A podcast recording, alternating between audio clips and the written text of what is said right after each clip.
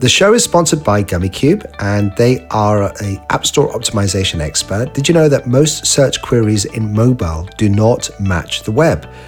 So you need to find out about ranking for the right keywords to help with your app success. To find out more, go to gummicube.com. That's Gummicube, gummicube.com. They are the world's leading App Store optimization experts, and thank you, Gummicube, for sponsoring the show. This episode is sponsored by Apptentive. Apptentive will improve your mobile app ratings and help you grow your user base. So to sign up for a free mobile app consultation, go to apptentive.com/appguy, all lowercase, apptentive.com, apptentive.com/appguy. And thank you so much to Apptentive for supporting this show. Before I start today's episode, make sure you listen at the end for a special announcement about the app launches I've been involved with very recently. So that's an end announcement for the app launches. But let's get into today's episode. Hey, it's Tom Kinneborough here, Head of Publishing for Game Analytics, and you're listening to Paul Kemp on the App Guy Podcast. The App Guy Podcast, straight from your host, Paul, the App Guy, sharing his app entrepreneur journey with you for your enjoyment. And now, Paul, the App Guy. So welcome to another episode of the App Guy Podcast. I'm your host, it's Paul Kemp. This is the podcast that helps you as an app entrepreneur, app developer. If you're just even working full-time and you just want to be inspired by the guests that we have on the show, then this is the series of podcasts for you. Every week, every time I do an interview, I have the most fascinating guests from around the world. I handpick these guests and we go through their journeys and just try to learn what we can from all the inspirational journeys that we've had. And so let me introduce today's guest. His name is Don Bora, and he is the co-founder of 8-Bit Studios. He's based in Chicago. I don't know if I've had too many entrepreneurs from Chicago, so it's good to get some representation from there. Don, welcome to the App Guy Podcast. Thank you very much, Paul. Appreciate it. Yeah, glad to be here. First of all, Chicago then, are you surrounded by a lot of entrepreneurs there? Is it a pretty good place to hang out to be a founder? You know, it's turned out to be that way. I started my first company about 17 years ago. And back then, companies in Chicago, when they were service-based software companies like the one I started, it was really difficult to find work. You basically were gunning up against the big six accounting firms, your Deloitte and Touches and Ernst and Young, scrapping for your clients like Motorola and Baxter. So really Fortune 5 and Fortune 100 companies. Nowadays, I think the current statistic is that there's a new startup founded every 24 hours in the city. And we've got about 6 incubators ranging from pretty much generic startup foundational stuff like, your Groupon type ones, your social apps, all the way to medical and medical device startups. And we're also starting to get hardware in the city too. So it's an extremely exciting time to be doing what I'm doing. And Don, I noticed that when you were introducing yourself there, you mentioned 17 years. I have known when I used to work, people in corporations that have worked for a salary for 17 to 20 years. What has it been like? Would you recommend life as an entrepreneur? Yeah, definitely. I spent about half of my career working for other people and half of my career working for my own clients. It's a misnomer to think you're always your own boss. It's just the different kinds of people you work with. So as part of a company, you're directly part of a reporting hierarchy. And it's just a slightly different flavor than when you're working, quote unquote, for yourself. You're choosing your own clients, you're choosing who you work with, and you do that on a pretty regular basis, depending on how quickly you deliver products. So I really enjoy both. I love being, I guess, what you would call an entrepreneur. I kind of set my own hours. I'm right now trying to negotiate with a friend of mine. We're doing a seminar here in Chicago in a couple weeks, and we're trying to get some rehearsal time together. And I'm completely flexible. I can pretty much just head over whenever I want to.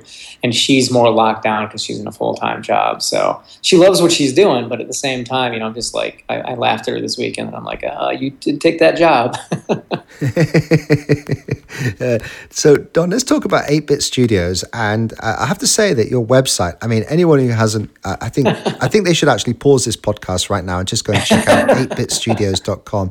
It is amazing. I love the website. How much work has gone into that? You know, we're kind of a rare company in that we pretty much reinvent the website, I would say maybe once or twice a year. So it's been through probably 6 iterations since we started the company, since we started taking on clients about 5 years ago. The company's been around about 7 years. So, you know, I have 2 founding partners with me, one in user experience and one in design. So between those guys, they go kind of nuts and they kind of reinvent the flavor of how we present ourselves every once in a while, kind of depending on the people we're working with right now and our client roster and the vibe of the space. So we had just moved into a new office space. We just had everything built out. And my partners wanted to showcase it. So that's how they chose to showcase it. And we actually hired a photographer to come in and basically go through all the, you know, ping pong and Nerf gun war shots that you see in there. So that was a lot of fun. So the most interesting thing, I think, it could have been a website where you say, hey, we've been established since 2007. But instead of saying that, you say, we've been around for 10 iPhones, which you're measuring, instead of years, we're measuring in iPhone versions. Yeah. You could say that about microprocessors or just about anything. Yeah, that's great. So what is it you do then at 8-Bit Studios, and how do you help out your clients? Sure. So specifically, I think that's 2 questions. I think specifically, I run technology. So anybody who develops software in our shop reports to me. So that is Android developers, iOS developers, Ruby on Rails web development and front-end development, so HTML and CSS and JavaScript coders as well. So they all report to me, and I kind of oversee the work that's being done there. So as 8-Bit goes, we're typical. I guess our bread and butter is the same as a lot of our brothers and sisters' bread and butter, where we take client work in from anything from, say, a startup to an established company. One of our, we work with Hasbro and the Field Museum and Nike, but also a ton of local startups. Groupon actually did qualify as a small startup about 6 years ago when we worked with them, and some other local startups in town that we worked with. Maybe Groupon owe their success to you guys then. Well, it's funny about that. And what the heck, it's a podcast. So for a while, they were stealing some of their senior talent from us. So it was we were feeding the upper echelons of the executive committee or executive team with ex-8-Bit Studios people. So it was a little frustrating, but... and also, I bet, there's some agencies that build apps and do work for clients and take a small stake in the startup. And I bet it would have been great if you were offered that for Groupon.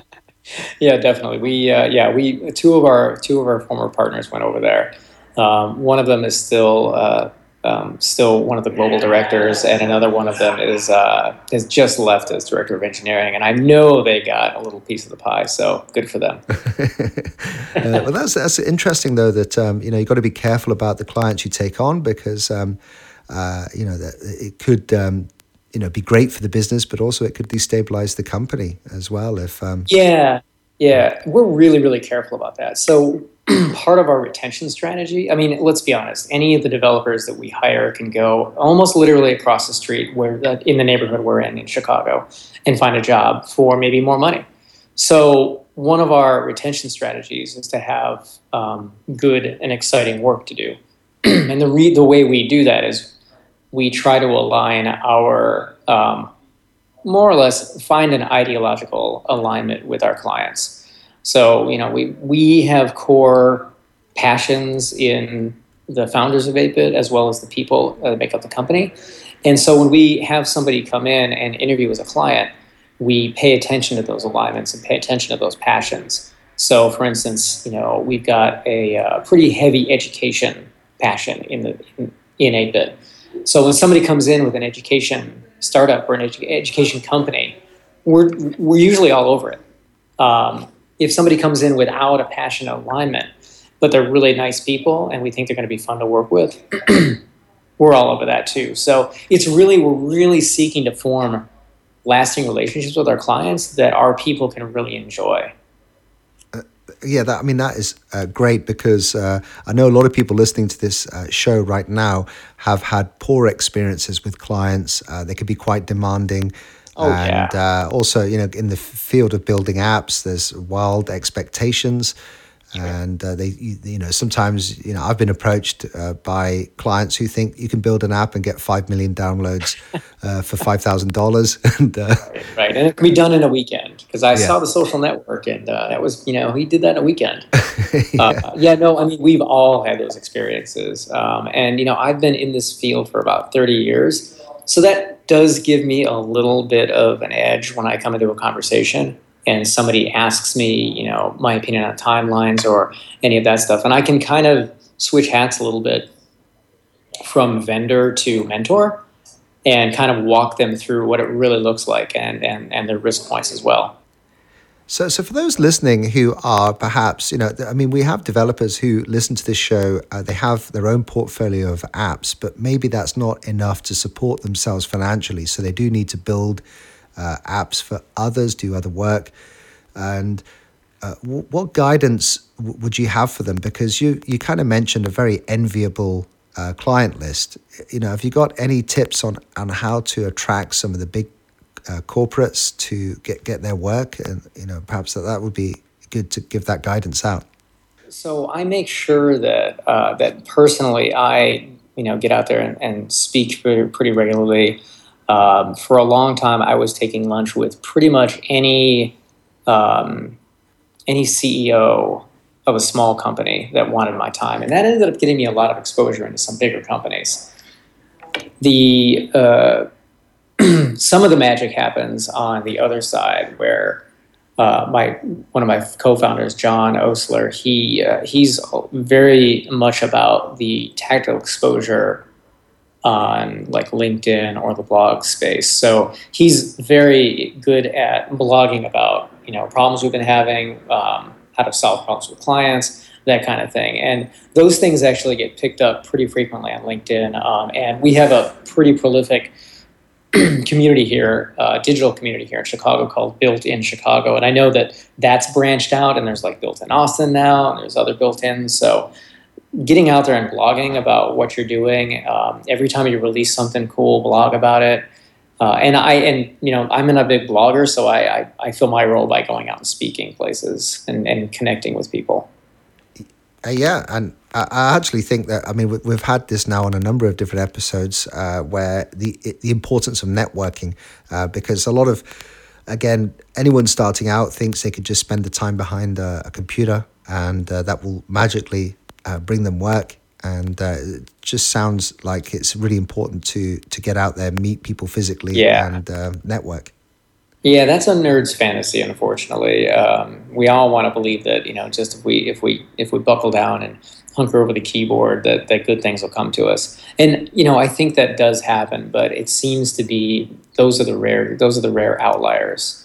I have found personally that, you know, any measure of success that we've had as a company, or that I've had as a single individual, has come through, I wouldn't say exhaustive networking, but pretty aggressive networking, just getting out there a lot. And, you know, the more busy you get, the less you're going to be able to network. So, you know, you've got that to look forward to. Yeah. So there's a few things we need to do, Don, before we say goodbye to you. One is that we do actually have a number of questions from listeners who, you know, they tell me some of their biggest challenges. And so some of these are themed in discoverability of apps and on the App Store. I wondered, you know, in your client work and building apps, and we're talking about native apps here, have you got any things that you've learned to help increase the discoverability of apps on the Google Play and the Apple App Store? The only, I'm not sure about the Google Play Store, but on Apple, it's a bit of a mystery as to how the search mechanism works. And I've got friends at Apple too, and there's just no real science behind how that all comes into play.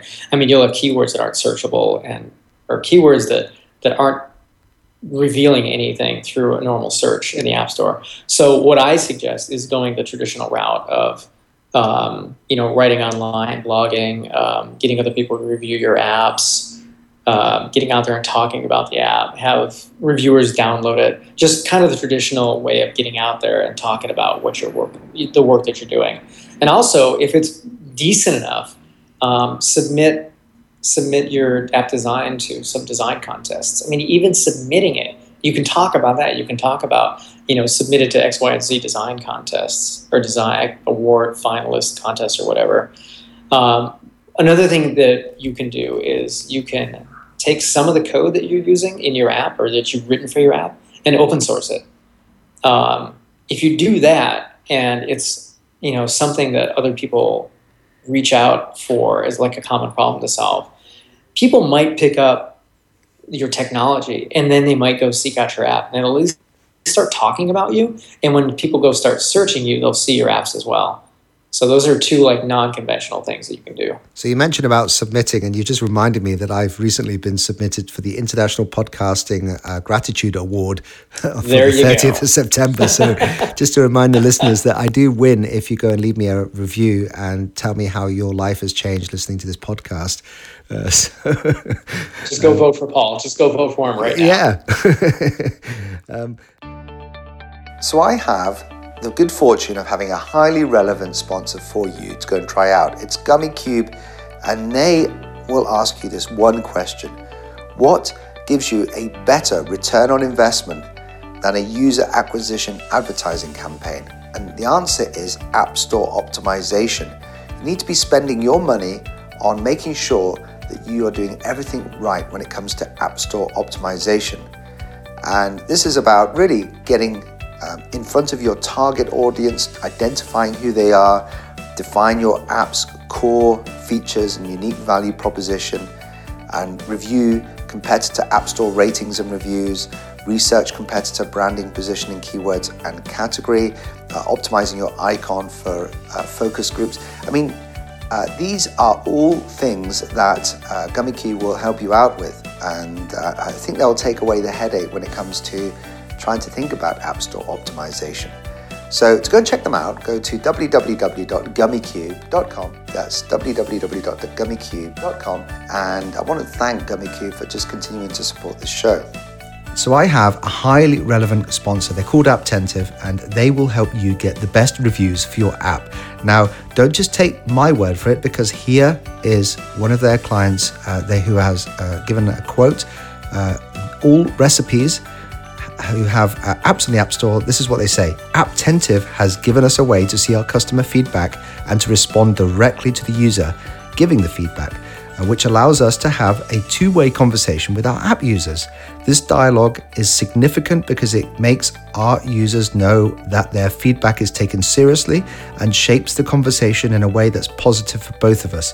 Go and check it out. You get a free consultation by going to www.apptentive.com. Thank you very much to Apptentive for supporting this show. So go get a free consultation by going to www.apptentive.com/appguy. It's all lowercase. And thank you very much to Apptentive for supporting this show. The other one that seems to be, I get a lot of questions on, is that if you're building an app for yourself or even taking client work on with Apple, let's talk about Apple, they may reject the app. And have you had any situations? How do you deal with that risk of building something, spending a lot of money on it, and then having potentially it rejected? So it kind of depends on the app. The first app I had rejected was just to build out something fun. And it was actually one of the first things that we did at 8-Bit. It was an internal project, just for nights and weekend stuff, just for fun. And the app got rejected, and it was part of a larger story that an ad agency in New York picked up on anyway. So that was just part of the fun. Like, yeah, our app got rejected too. We laughed about it. And there was nothing we could do about it because the entire crux of the app was fake quotes from a public figure. So there was nothing we could do about it. It was JoeBiden'sTeeth.com. And it was just, you know, that was fun. We have had some clients, though, that, you know, when they come in, you do your best to stay on top of everything that Apple's going to flag. But at some point, you're not going to be able to keep up with everything. And don't let that stress you out. What you do is, you know, you kind of know what Apple's going to flag specifically. Google's much more lenient, but you kind of know that Apple's going to have its eyeballs out for in-app gambling or purchasing or donations or anything that has to do with money and sweepstakes. So we did have a client recently that that it was a charitable donation platform we built out for them. And it was actually a Rails platform that we're delivering through mobile. And Apple rejected it. And we had to do a real quick workaround in like 2 days because of an event that was coming up, where we had to take the charitable donation piece out of the app experience and put it on the web and throw people out to there. So 9 times out of 10, if you've got a rejection from Apple, it's gonna be workable with the Apple engineers. There have been a few clients that have come to us with ideas that honestly I don't know if they would have flown with Apple, but I didn't like them anyway. So we actually didn't end up building that out, but using my better judgment, we just didn't build it in the first place. And specifically the app idea was uploading celebrity photos and then being able to like punch them and they bruise. And it just didn't feel right to me. I don't like the idea of violent apps for the sake of that. It just seemed distasteful. I'm sure if we had built that Apple would have pushed back on it. You reminded me now of, I think, a 12-year-old who's been on TED, a TED talker, and he built an app that was bashing Justin Bieber. He did. So he was on TED. They approved that. Maybe that's a specific celebrity that you're allowed to bend the rules on. Maybe I was wrong. Well, there's... I'll tell you, there's 2 more things. If we've got time, you must have come across maybe some tools or resources that perhaps you could recommend that would do help you in your business and could help, a small business owner running maybe a smaller agency. Any tools or recommendations you could recommend? Well, I am. So we're big users of, you're talking like administrative tools or about business level tools? Well, I mean, anything that's really awesome that helps save your time. And, sure. So I can tell you about a few things. So, we're big users of FreshBooks, Pivotal Tracker, GitHub. Those are kind of like, and Basecamp, those are kind of like the staples of small businesses in the city anyway. Pardon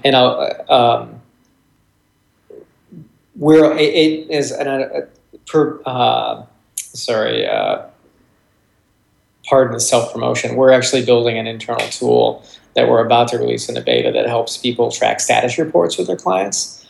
And it's kind of like, I would say it's a Basecamp of status reports. So that's something we're very excited about. Oh, great. Can we put a link to that in the show notes? Yeah, I can, if you want, I can send you that email. It's going to be called sushistatus.com, and I think we've got a beta link to it right now. I think it's beta.sushistatus.com. Great. Just to remind everyone that what the things that we are talking about, they will be in the show notes. It's episode, that magical number, 350. Just go to theappguy.co, search for Don Bora, and you'll see links to the things that we mentioned. So... That's quite a good list of potential tools then to use for us. So Don, this is a show about apps. We do love talking about apps, and I wondered if you could pull out your smartphone and give us 1 or 2 app recommendations. Sure. For apps so that you really love. I love Facebook Paper. I use OmniFocus, Yahoo Weather, Flipboard. A couple years ago, I lost a ton of weight, so I still use the Weight Watchers mobile app, even though I hate it, and I wish Weight Watchers would let me rewrite it. I got a standing ovation at one Weight Watchers meeting when I was asked to speak and told them that. I just downloaded Lara Croft Go. I'm not a huge gamer, but that was a lot of fun. Yeah, those are my big ones. Other than like Mailbox and Calendar, those are my big go-to apps almost every single day. Yeah, you know, actually, I think that's the first time in all these episodes that Facebook Paper has ever been mentioned. You're kidding me. Yeah. The framework that they use for animation is just inspiring. They did such a good job. I'm embarrassed to tell you now, the app guy has not downloaded that. So no, you should definitely don't be embarrassed about it. I don't think they promote it purposely. Well, what is it? But, what is it you do then on the app? I'm guessing you put together like content and like newspapers. No. It's exactly like Facebook, except the timeline is much more imaginative, and they've also got news feeds. They've got like 3 or 4 news feeds that are pretty cool. And it's really what they did was they fleshed out what they call POP, which is their animation framework that they built this on. And that is the most amazing thing. It's kind of like an origami-based navigation system, and it's really cool. Oh, right. Okay, yeah. So is it as cool as, because you mentioned the other one, which is... Flipboard, yeah. It's cooler than Flipboard. Because one of the things that I don't like about Flipboard is when you go into a piece of content, you don't know if it's going to flip or if it's going to scroll. Right. And I always have to like take myself out of the content to see what's going to happen navigationally. And Paper's navigation is pretty consistent. But yes, similar feel. But some of the polish that they put on it is just amazing. Isn't that incredible that, you know, they do not promote that? I mean, I'm surprised. I've never seen that on my Facebook feed, which would have been the obvious place to self-promote that. So, yeah, it's fantastic. Yeah, terrific. Well, what a great recommendation. Don, is there anything you feel like we've missed in your journey or anything that could help budding entrepreneurs who are just starting out? Maybe did you feel like we covered everything, or is there any glaring omissions? I guess one thing that I would say is I get asked a lot about, how we started and how we bootstrapped. And, you know, one of the things that I did was when I quit my job and knew we were going to start 8-Bit Up, I went and worked and I learned C# and worked at a friend of mine's financial company for about a year. And I put 60% of my paycheck in the bank to live off of for that day when I would leave that job, which everyone knew was a buddy of mine, so we all knew what was going on, and go without a paycheck to start 8-Bit. So the biggest, I guess, piece of advice I have is try to be a little financially aware when you're going into it.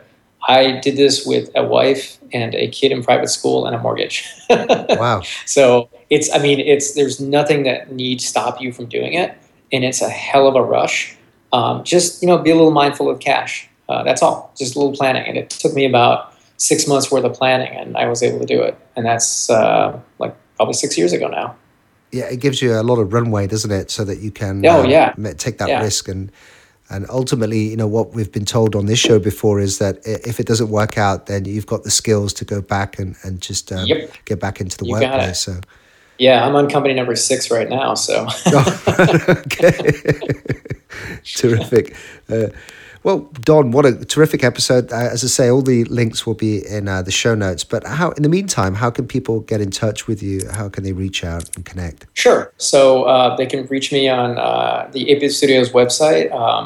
The form will reach me. And also you can reach out to me on Twitter at @dbora. And also Don at 8bitstudios.com. Great. Terrific. Don, thanks very much for sharing your journey. What an inspirational journey it is. And I'm sure that will be enough to, you never know, someone listening to this might actually leave and start their own company. As a result of that, we have had a lot of listeners do that. So thank you, Don, for just being so inspirational, and enjoy Chicago. All right. Thank you very much. Thanks for this opportunity.